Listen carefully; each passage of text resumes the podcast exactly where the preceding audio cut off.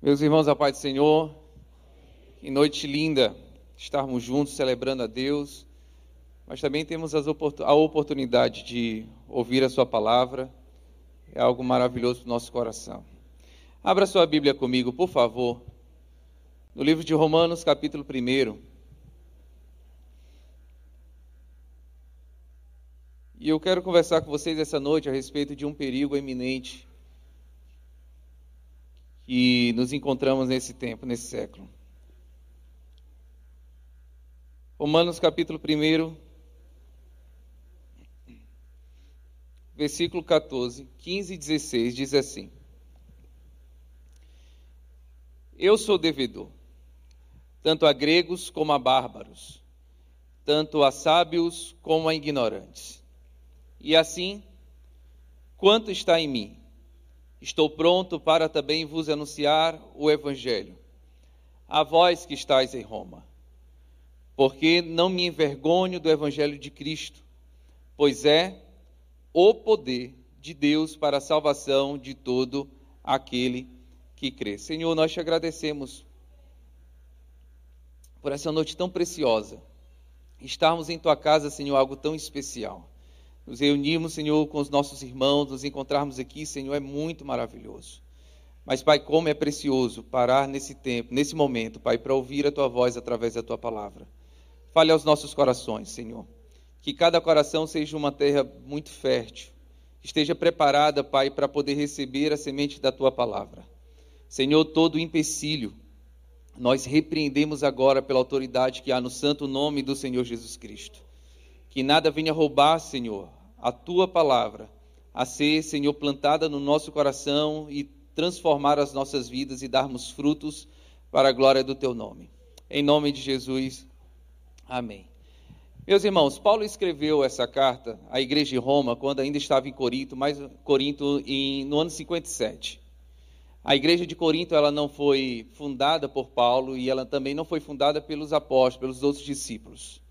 É, diz que provavelmente a sua fundação deu-se pelos irmãos que aceitaram a Cristo lá em Atos 2, quando no dia de Pentecostes o Senhor veio, a ação do Espírito Santo encheu aquela casa e foram cheios do Espírito Santo, o texto que nós muito conhecemos. Atos 2 foi não só o movimento de grande Pentecoste, manifestação do poder de Deus, mas também, principalmente, de anunciação do Evangelho. As pessoas saíram de lá conhecendo a Cristo e foram para outros lugares. E esse é o grande propósito do batismo com o Espírito Santo, não só sermos revestidos de poder, mas também para anunciar o Evangelho de Jesus, que é o poder. Então, Paulo ele não teve nesse tempo aqui a oportunidade de estar em Roma, mas ele escreveu à igreja em Roma, a judeus ali que estavam reunidos, e escreveu trazendo essa carta algo muito especial ele se apresenta, mas quando ele chega no capítulo 1, ele fala sobre a essência do Evangelho. A essência do Evangelho é Jesus Cristo. Ele mostra aos irmãos judeus, você vê no capítulo 2, a partir do capítulo 2, ele mostra aos irmãos judeus, de fato, a necessidade de conhecer o Evangelho. Capítulo 1, versículo 18 até o capítulo 3, versículo 20, tem essa afirmação muito clara da necessidade do entendimento do Evangelho. Mas só que Paulo, no versículo 14, ele faz uma afirmação, e a afirmação é: Eu sou um devedor. Paulo ele apresenta a sua condição, condição de um homem que sabia tudo o que tinha feito. Paulo era um perseguidor da igreja de Deus, Paulo era um opressor da igreja de Deus. Quando os cristãos se reuniam, reuniam-se em silêncio, porque eram perseguidos. Paulo era um dos que perseguiam a igreja de Deus e achava que estava fazendo certo, porque ele foi instruído dessa forma. Ele achava que a sua muita força na perseguição da igreja seria algo que glorificaria Deus, até um dia que Cristo se encontrou com ele, se revelou a ele a sua vontade, o seu poder e a sua glória, e isso transformou a sua vida. Romanos capítulo 2, versículo 14 diz, capítulo, versículo 15 diz: os quais mostram a obra da lei escrita no seu coração, testificando juntamente a sua consciência e os seus pensamentos, quer acusando-os, quer defendendo-os. Paulo mostra claramente que ele tinha consciência de todos os seus atos. Ele tinha consciência de tudo que ele estava fazendo, ele sabia da intensidade do seu coração em todas as suas perseguições. Ele sabia que quando ele arrancava um pai e que estava sendo perseguido de dentro de uma casa e trazia pranto e dor dentro daquela casa, ele tinha consciência do que ele estava fazendo. Então Paulo ele afirma a Timóteo abertamente: Timóteo, olha, escute este conselho de um homem já velho em plena sua execução. Eu fui blasfemo. Eu fui um opressor e eu fui um perseguidor da igreja de Cristo. E essa palavra, ela poderia estar envolvida com completa dor se Paulo não tivesse terminado essa afirmação dizendo que, mas eu alcancei a misericórdia de Deus. A sentença sobre a vida do homem, ela era muito clara. O homem condenado pelos seus próprios pecados, suas vontades, seus delitos, porque nós conhecemos todos os nossos pecados. Não há nenhum pecado que nós cometemos que não temos ciência do que, do que temos feito. Porque se assim não fizéssemos, Deus, se assim não fosse, Deus seria injusto em nos julgar pelos nossos pecados, pelos nossos delitos. Mas nós temos consciência. Paulo ele diz: Olha, eu sou um devedor. Eu tenho consciência de tudo que eu fiz, eu tenho consciência dos meus atos, eu tenho consciência da minha opressão, que, da opressão que eu gerei sobre a igreja de Deus, eu tenho consciência da blasfêmia que eu proferi pelos meus próprios lábios, mas um dia a misericórdia de Deus me alcançou e pela graça de Cristo eu fui salvo. Entenda Timóteo, entenda a igreja, entenda a cidade, entenda toda a humanidade. Nós temos consciência dos nossos atos, das nossas falhas, dos nossos erros, das nossas paixões, das nossas condutas e o que fazemos, fazemos sim por nossa consciência e nossa vontade. Mas se não entendermos que se a misericórdia do Senhor não for aceita pelo nosso coração, a nossa vida estaria diante de uma sentença muito prejudicial, danosa, eternamente sobre as nossas vidas. Paulo sabia que era um devedor. Pedro em Roma, a história diz que quando ele estava na sua sentença de morte, morte de cruz, ele afirma: Olha, não me coloque numa cruz, como meu mestre foi pendurado numa cruz. Eu não sou digno de ser crucificado como Jesus foi crucificado. Eu sei onde eu estava, eu sei quem eu era, eu sei os meus atos, eu sei o meu coração, eu sei as minhas intenções, eu sei e conheço todas as minhas motivações, mas um dia este homem, Jesus Cristo, meu mestre, me, se encontrou comigo e me chamou, mudou a minha vida, me apresentou a sua graça, a sua misericórdia, o seu plano de salvação. E pela graça de Cristo eu fui salvo e não sou digno de ser crucificado como ele foi. Me crucifique de cabeça para baixo. É impossível não termos consciência dos nossos atos, das nossas falhas e reagirmos às nossas vidas, ao nosso ato da mesma forma. Porque aquele que muito amou precisa amar muito. E nós fomos muito amados pelo nosso Senhor que muito nos amou e assim também precisamos amar a todos. Irmãos, que condição é essa que nós estávamos? Estávamos vivendo em uma condição amontoada sobre nós a ira de Deus ira que éramos e somos merecedores de recebê-la. E Deus jamais seria acusado de injusto se assim fizer, e assim fará. Ira predita por Joel e Malaquias, e vista por João na ilha de Pátimos, quando ele diz: Os reis da terra e os grandes, e os ricos, e tribunos, e os poderosos, e todo servo, todo livre se esconderam nas cavernas e nas rochas das montanhas, e diziam aos montes: aos rochedos: Caí sobre nós, escondei-nos do rosto daquele que está sentado sobre o trono, da ira do cordeiro. Porque é vindo o grande dia da sua ira, e quem poderá subsistir? Ira tamanha vista por João, ao ponto de o homem pedir e clamar: monturos caiam sobre mim, escondam-me da ira do cordeiro que virá sobre aqueles ímpios que não estão diante dele. Irmãos, entenda uma coisa: somente a graça, somente a misericórdia, somente a justiça de Deus, revelada por amor através de Jesus Cristo, pode cobrir o homem e livrá-lo da sentença da ira de Deus. Precisamos lembrar diariamente onde estávamos, precisamos conhecer a cada dia quem somos, mas também precisamos ter perto do nosso coração para onde iríamos se não fosse a graça de Cristo vindo para nos salvar. John Bunyan disse que o ímpio pode até viver sem Jesus, desfrutar e gozar de todos os prazeres deste mundo, e até ir para uma cova feliz, porém um minuto no inferno fará esquecer toda a alegria momentânea que viveu aqui na terra. Meus irmãos, Jesus sendo eterno, sabendo desta ira vindoura, o seu plano foi um plano perfeito vindo à terra para salvar a humanidade, salvar eu e você. Quando Jesus Cristo veio à terra, ele não veio simplesmente para apresentar uma palavra, mas ele, sendo a própria palavra, se revelou encarnado para dizer a mim e a você que há uma ira vindoura, há um tempo que virá sobre aqueles que não têm a Jesus como Senhor e Salvador da sua vida. Arrependei-vos dos vossos pecados, arrependei-vos dos vossos caminhos, voltai-vos para mim, e o Senhor volta para você e salva a sua vida. A obra de Cristo na cruz do Calvário é uma obra completa e plena, porque ele sabia, ele sabe a sentença da humanidade, e a sua afirmação é: não quero que vocês estejam lá. O inferno não foi algo produzido para vocês, mas para o demônio e seus anjos. Mas irão para lá todos aqueles que não têm Cristo como Senhor e Salvador da sua vida.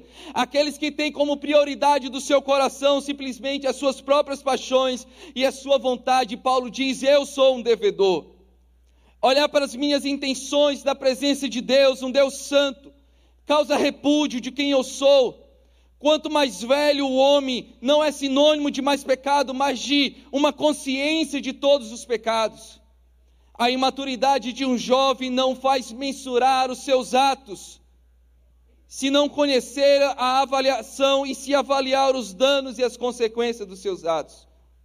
Então, Paulo, olhando para a sua condição, sabendo quem ele era, sabendo quem Cristo é na sua vida e o poder de Deus e o poder do Evangelho que salvou, porque Cristo é o Evangelho.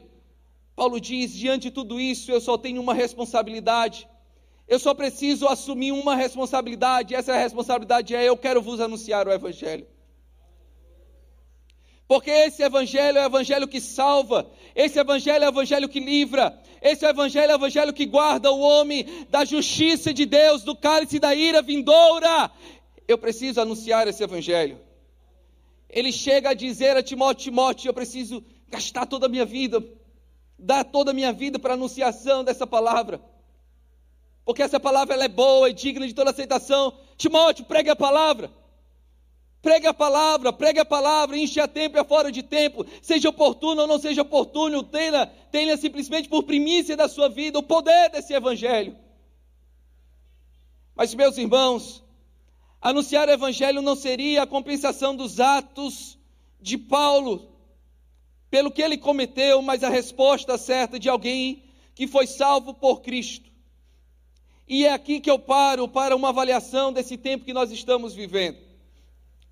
Aqui eu faço uma reflexão e julgo a minha consciência se de fato temos consciência do que Cristo fez nas nossas vidas.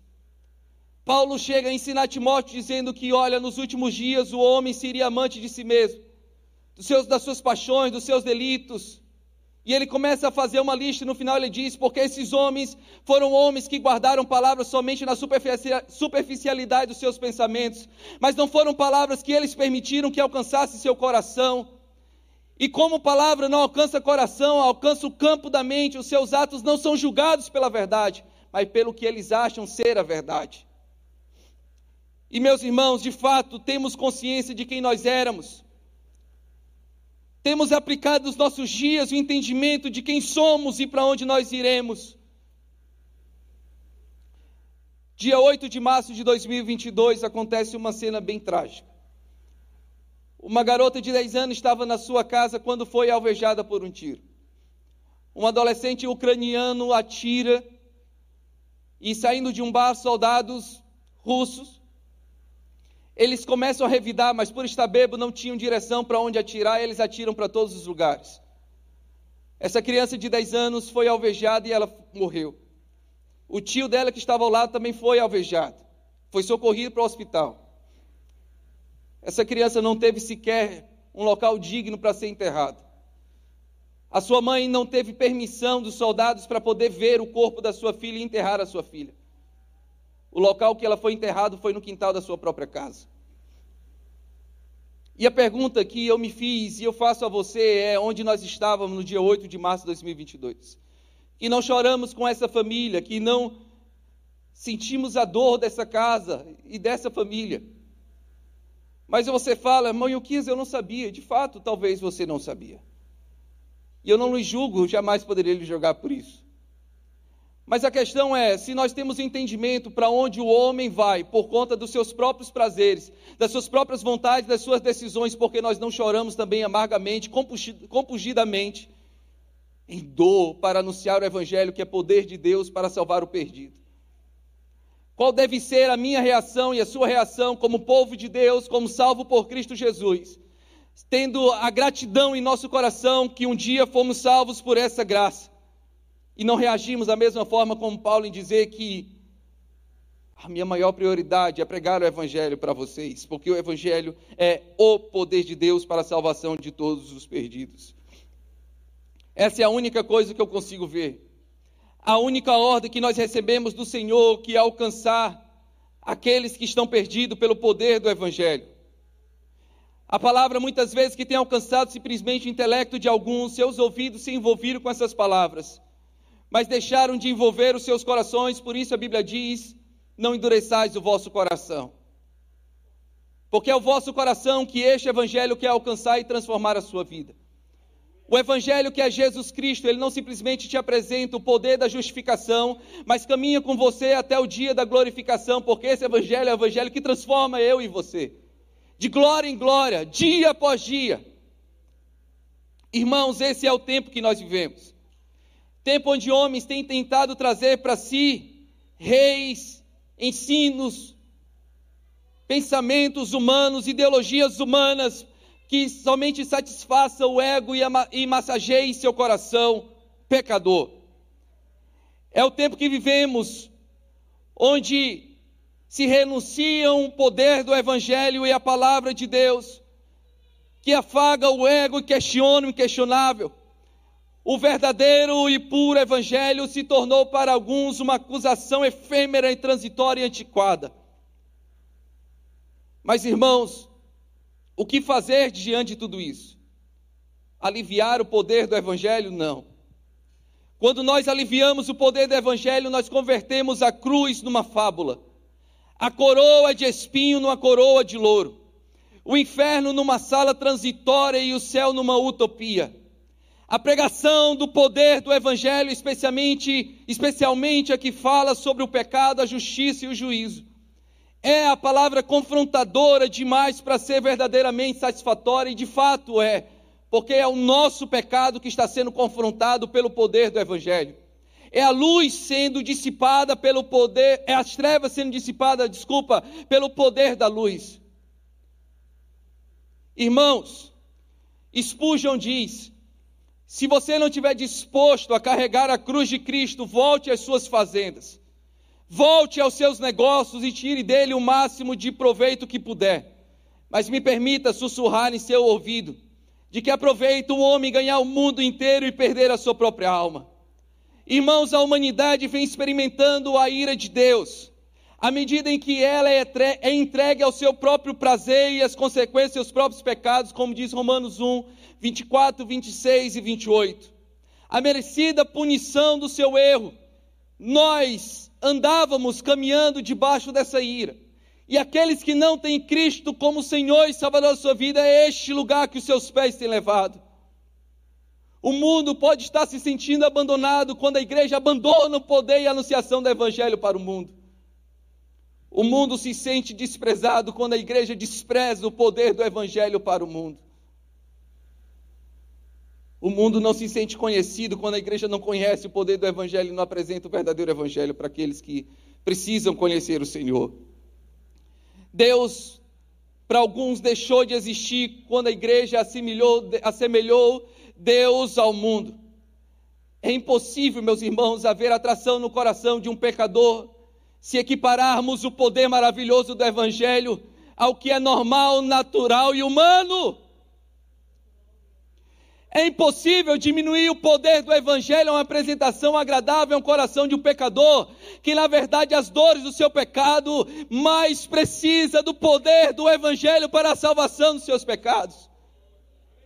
Paulo diz que esse Evangelho é dunamis, é uma dinamite, é poder.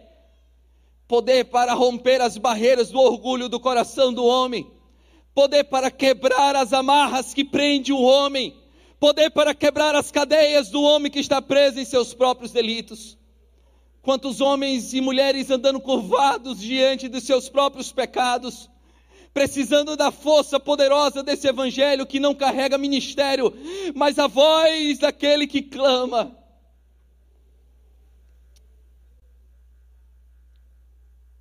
Eu me perguntei ao Espírito Santo, Espírito Santo, quem sou eu nesse tempo? Espírito Santo não seja diferente do que João Batista que diz: Eis aí o cordeiro. A voz, eu somente sou a voz, mas está aí um cordeiro. Eu e você somos a responsabilidade daqueles que apontam o mundo para Cristo.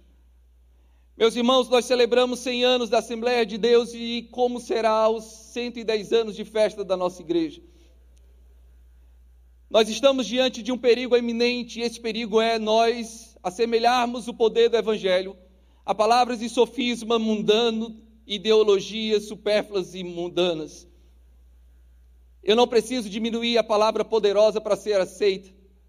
Ela é aceita por si só, porque o homem que entende enxerga a condenação dos seus pecados e delitos. Ele entende que não precisa de palavras humanas, que são pequenas demais para suprir a sua necessidade de salvação. Queridos, se não entendermos que a necessidade de anunciar o reino de Deus é uma necessidade eminente, nós deixamos de, de, de compreender e esquecemos que a volta do Senhor é iminente.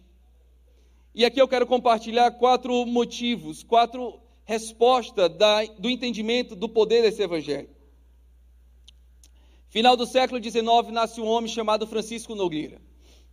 Eu tive a oportunidade de poder editar o documentário do centenário da nossa igreja e quanto eu fui transformado por isso. Eu digo abertamente que eu não sou mais a mesma pessoa. E quando eu ouvi o testemunho do Francisco Nogueira, aquilo impactou a minha vida. Você com certeza já ouviu um hino que ele escreveu, 339 da harpa cristã. Para fazer a tua vontade dê-te mais poder, dá-me a tua santidade, quero só para ti viver. O irmão Francisco Nogueira era um vendedor de refresco que estava no porto. A sua barraca era um local de encontro. O seu trabalho não era somente o sustento, era mais do que isso. Era a anunciação do evangelho, crescimento e expansão da igreja. Inclusive, eu e você estamos aqui porque um dia o seu Francisco Nogueira estava vendendo um refresco em um local. A história diz que ele chega, monta uma barraca de refresco e ali era o seu trabalho, o seu sustento. O senhor Francisco Nogueira fez o seu trabalho, a oportunidade de anunciação do Evangelho e a propagação desse reino. A história conta que quando os cristãos chegavam no porto, se encontrava com ele, sabendo que ele era crente sabendo que ele era um cristão, perguntava: onde tem grupos de irmãos aqui que nós queremos encontrar com eles?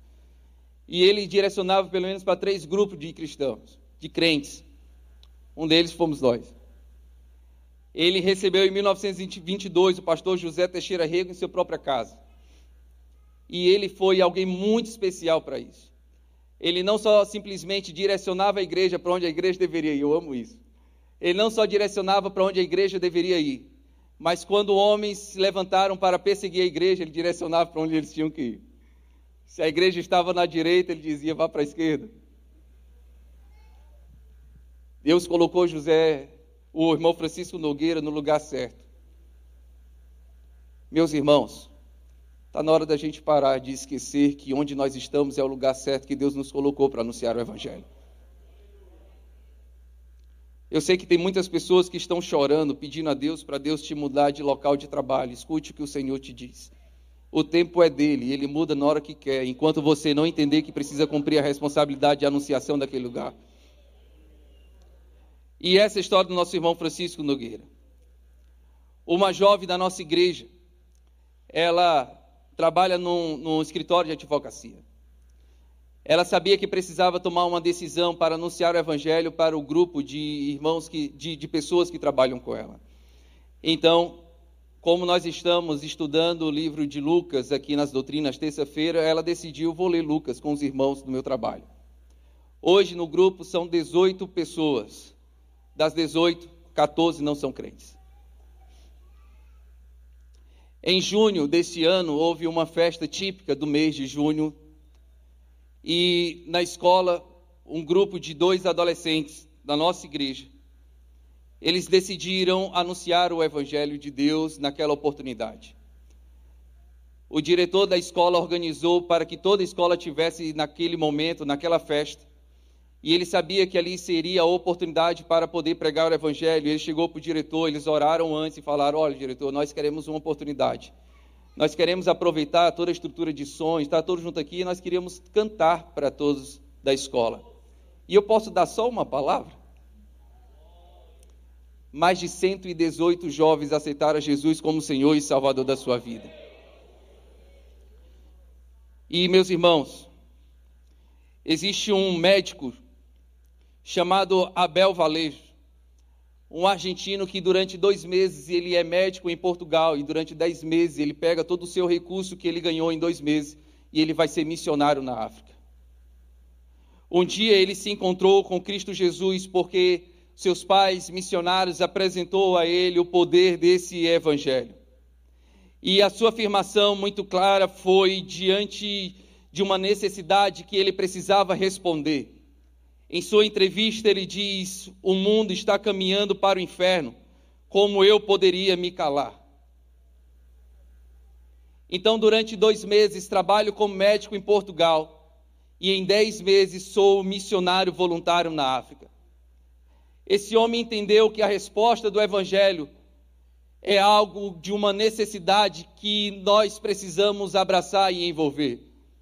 A escolha da sua profissão foi feita pelo próprio Deus e nós precisamos respondê-la de acordo que glorifique o nome do Senhor e anuncie o seu evangelho e a sua palavra. Não despreze o que Cristo fez na sua vida. Não despreze o que Cristo tem direcionado para a sua vida. E para encerrar, Paulo diz: Eu quero anunciar o Evangelho a vocês, porque não me envergonho do Evangelho de Cristo, pois é o poder de Deus para a salvação de todo aquele que crê. Paulo sabia que a vergonha seria uma tentativa de calar o poder do Evangelho que não pode ser calado. A vergonha nos tenta assemelharmos ao mundo para sermos aceitos e não sermos rejeitados. O evangelho para o mundo é desagradável, desprezível, repulsível, alarmante. O evangelho revela o pecado, condena o orgulho, traz convicção ao coração incrédulo e demonstra que a justiça humana é imprestável, pois o homem não consegue salvar a si mesmo. Não há um justo sequer na terra, pois a nossa conduta é uma conduta corrupta e nós não passamos de trapos de imundícia dos nossos próprios atos. O Evangelho não é as trevas, mas é a luz que dissipa as trevas. O Evangelho é vida aos perdidos, é a salvação aos caídos e vida aos mortos. O Evangelho é Jesus, ele é o centro do Evangelho. O mundo dia quis calar o Evangelho cravando na cruz, mas o Cordeiro de Deus ressuscitou como leão, e o poder do Evangelho está em mim, está em você. Por isso, eu não posso me envergonhar desse evangelho. É poder de Deus para anunciação e salvação do pecador, dos quais eu sou o principal. E meus irmãos, eu encerro aqui essa palavra dizendo uma, uma palavra que eu ouvi do Senhor Nazareno aqui no dia do batismo, do segundo dia do centenário. Seu Nazareno, um senhor que estava de cadeira de roda e foi levado de cadeira de roda para o tanque batismal. Eu estava fazendo o registro do, do, do batismo e eu precisei ir ao tanque para poder registrar as imagens do tanque. E quando eu estava subindo para o tanque, seu Zé, o, o seu Nazareno ele estava voltando do seu batismo. Sentado na cadeira de roda, ele passa por mim, ele para, olha para mim e diz assim: Meu filho. Irmãos, aquela palavra nunca vai sair do meu coração. Ele olha para mim e diz assim: Meu filho, agora eu não tenho mais medo do pecado do mundo.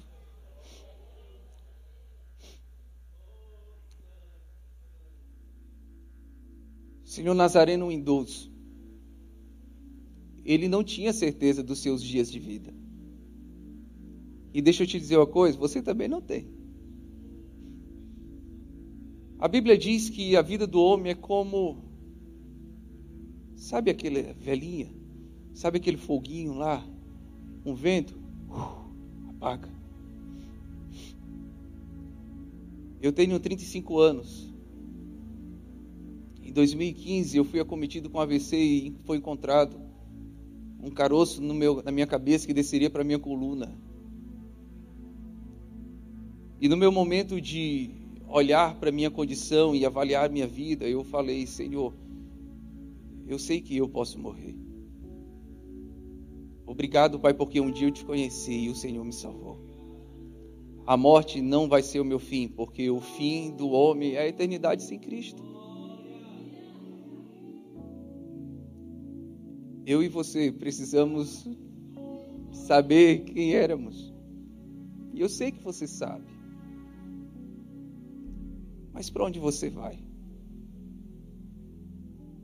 E aqui eu encerro dizendo que, se não fosse Cristo na minha vida e na sua vida, nós não seríamos salvos. Pela graça sois salvos. Isso não vem de vós, é dom de Deus. Não vem de vós para que ninguém se glorie. Quando João vê o desespero dos homens, dos reis, lá em Apocalipse, num livro, irmão, que vai passar os céus e terra, mas essa palavra vai cumprir. Ele vê o desespero daqueles homens.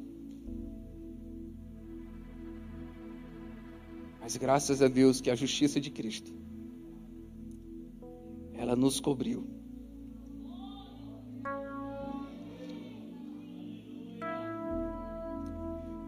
Ela nos cobriu. Portanto, nenhuma condenação há para aqueles que estão em Cristo Jesus. Medo, eu sei que você tem.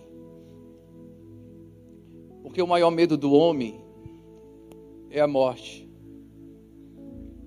Mas aqueles que estão em Cristo não temem a morte, porque Cristo venceu a morte. Mas se você está em Cristo, você pode ser uma nova criatura.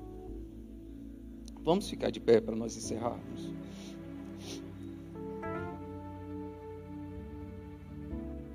Meus irmãos,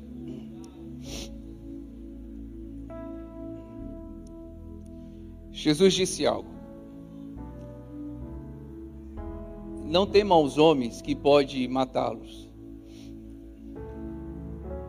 Temam aquele que pode lançar a alma do homem no inferno. Jesus viveu na terra durante três anos, foi intenso o seu ministério. Com a intensidade do seu coração em todo o tempo, a sua prioridade era anunciar a verdade aos perdidos, libertar, libertar os cativos, salvar, libertar os oprimidos mas a sua maior prioridade era a salvação. O seu ato na cruz do Calvário foi um ato de misericórdia, porque ele sabia, e ele sabe porque ele é eterno, para onde aqueles que estão em Cristo irão, mas para os que não estão em Cristo também irá. Meus irmãos, se uma criança chegasse para você e perguntasse, pai, mãe, o que é eternidade? A gente não vai saber dizer, porque não conhecemos que é eterno. Mas quando se passar uma eternidade, ainda tem outra eternidade para viver. É um tempo sem fim. Viver sem Cristo toda a eternidade é a maior dor e tristeza do coração de um homem. Mas viver toda a eternidade com Cristo Jesus é a maior alegria da humanidade, do homem. E Jesus diz: essa alegria eu tenho para vocês. Não a alegria que o mundo tem para dar. Porque essa alegria é uma, na verdade, algo momentâneo. O que eu tenho para vocês é eterno. Se alguém nessa noite que entende a sua condição pecadora, entende que você não consegue, por suas próprias forças, salvar a si mesmo, você não é justo o suficiente para lhe salvar. Jesus diz: Eu sou justo, sou santo, eu te amo. Vinde a mim. Entregue a sua vida a mim. Entregue seu coração a mim. Permita que eu faça morada nele. E eu mudarei a sua vida. Eu sei que tem uma palavra no seu coração e essa palavra é. E essa palavra é. Eu não aguento mais. Porque há uma dor muito grande no meu coração. A minha família está vivendo completa dor e sofrimento. Há uma bagunça enorme. Mas Jesus quer entrar, organizar a casa, fazer morada nela e mudar a tua história. Não nessa terra somente, mas na eternidade. Alguém nessa noite que ainda não aceitou Jesus como Senhor e Salvador da sua vida, reconhece os seus pecados e que precisa de Jesus Cristo para ser salvo. Onde você está? Só levanta a sua mão e eu quero orar por você onde você está. Se você quer aceitar Jesus como Senhor e Salvador da sua vida, onde você está, só levanta a sua mão e eu quero orar por você. alguém nessa noite, ou que queira se reconciliar com o Senhor, onde você está, levante a sua mão que eu quero orar por você. Amém. Glória a Deus. Aplauda, Senhor. Mais alguém? Mais alguém nessa noite? Mas alguém que queira aceitar a Jesus ou se reconciliar, alguém que queira aceitar Jesus e se reconciliar. Mais alguém? Levante sua mão e eu quero orar por você. Você que nos acompanha pela internet, você também tem essa oportunidade. A palavra de Deus te alcançou, então responda a este alcance poderoso da palavra de Deus. Escreva aí no chat, eu aceito a Jesus e nós queremos entrar em contato com você. Meu irmão, você que está se reconciliando, você pode vir aqui, eu quero orar por você. Você pode vir? O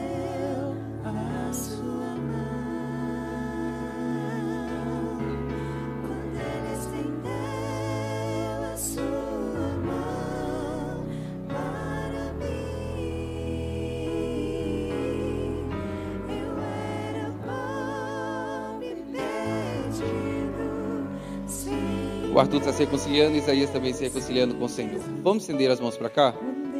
Meus irmãos, mais alguém? Venha aqui à frente. Venha aqui à frente. Se você quer aceitar Jesus, não perca essa oportunidade. Não perca essa oportunidade. Você fala, mas como é que vai ser eu voltar para casa? Meu irmão, não tenha medo disso. Confie no Senhor a sua vida. Não só nessa terra, mas durante toda a eternidade alguém que queira, mais alguém que, que queira citar Jesus? Se não, vamos orar. Senhor, eu quero orar pelo Isaías e o Arthur. Pedir, Pai, que o Senhor arranque de seu coração, Pai, todas as dores e acusação dos seus pecados. Ah, Jesus. Quebre, Senhor, todos os grilhões, as amarras, as dores e angústias da sua alma. Senhor, há tantas palavras que foram lançadas de acusação do inimigo mas caia por terra agora em nome de Jesus. Que a palavra de esperança, de alegria, de vida e de paz, Senhor, entre em seus corações. Renove-os, Pai, pelo poder que há do teu Espírito. Batiza-os, revista-os, Senhor, de autoridade e poder. Pai, que eles possam firmar seus pés, Senhor, seus passos em Ti, Senhor. Em nome de Jesus. Abençoe as nossas vidas, pelo poder que há em Tuas mãos e nos ajude, Senhor, a responder essa palavra de forma que glorifique o teu nome, para a glória do teu nome, assim viver eternamente, em nome de Jesus. Amém. Que Deus abençoe em nome de Jesus.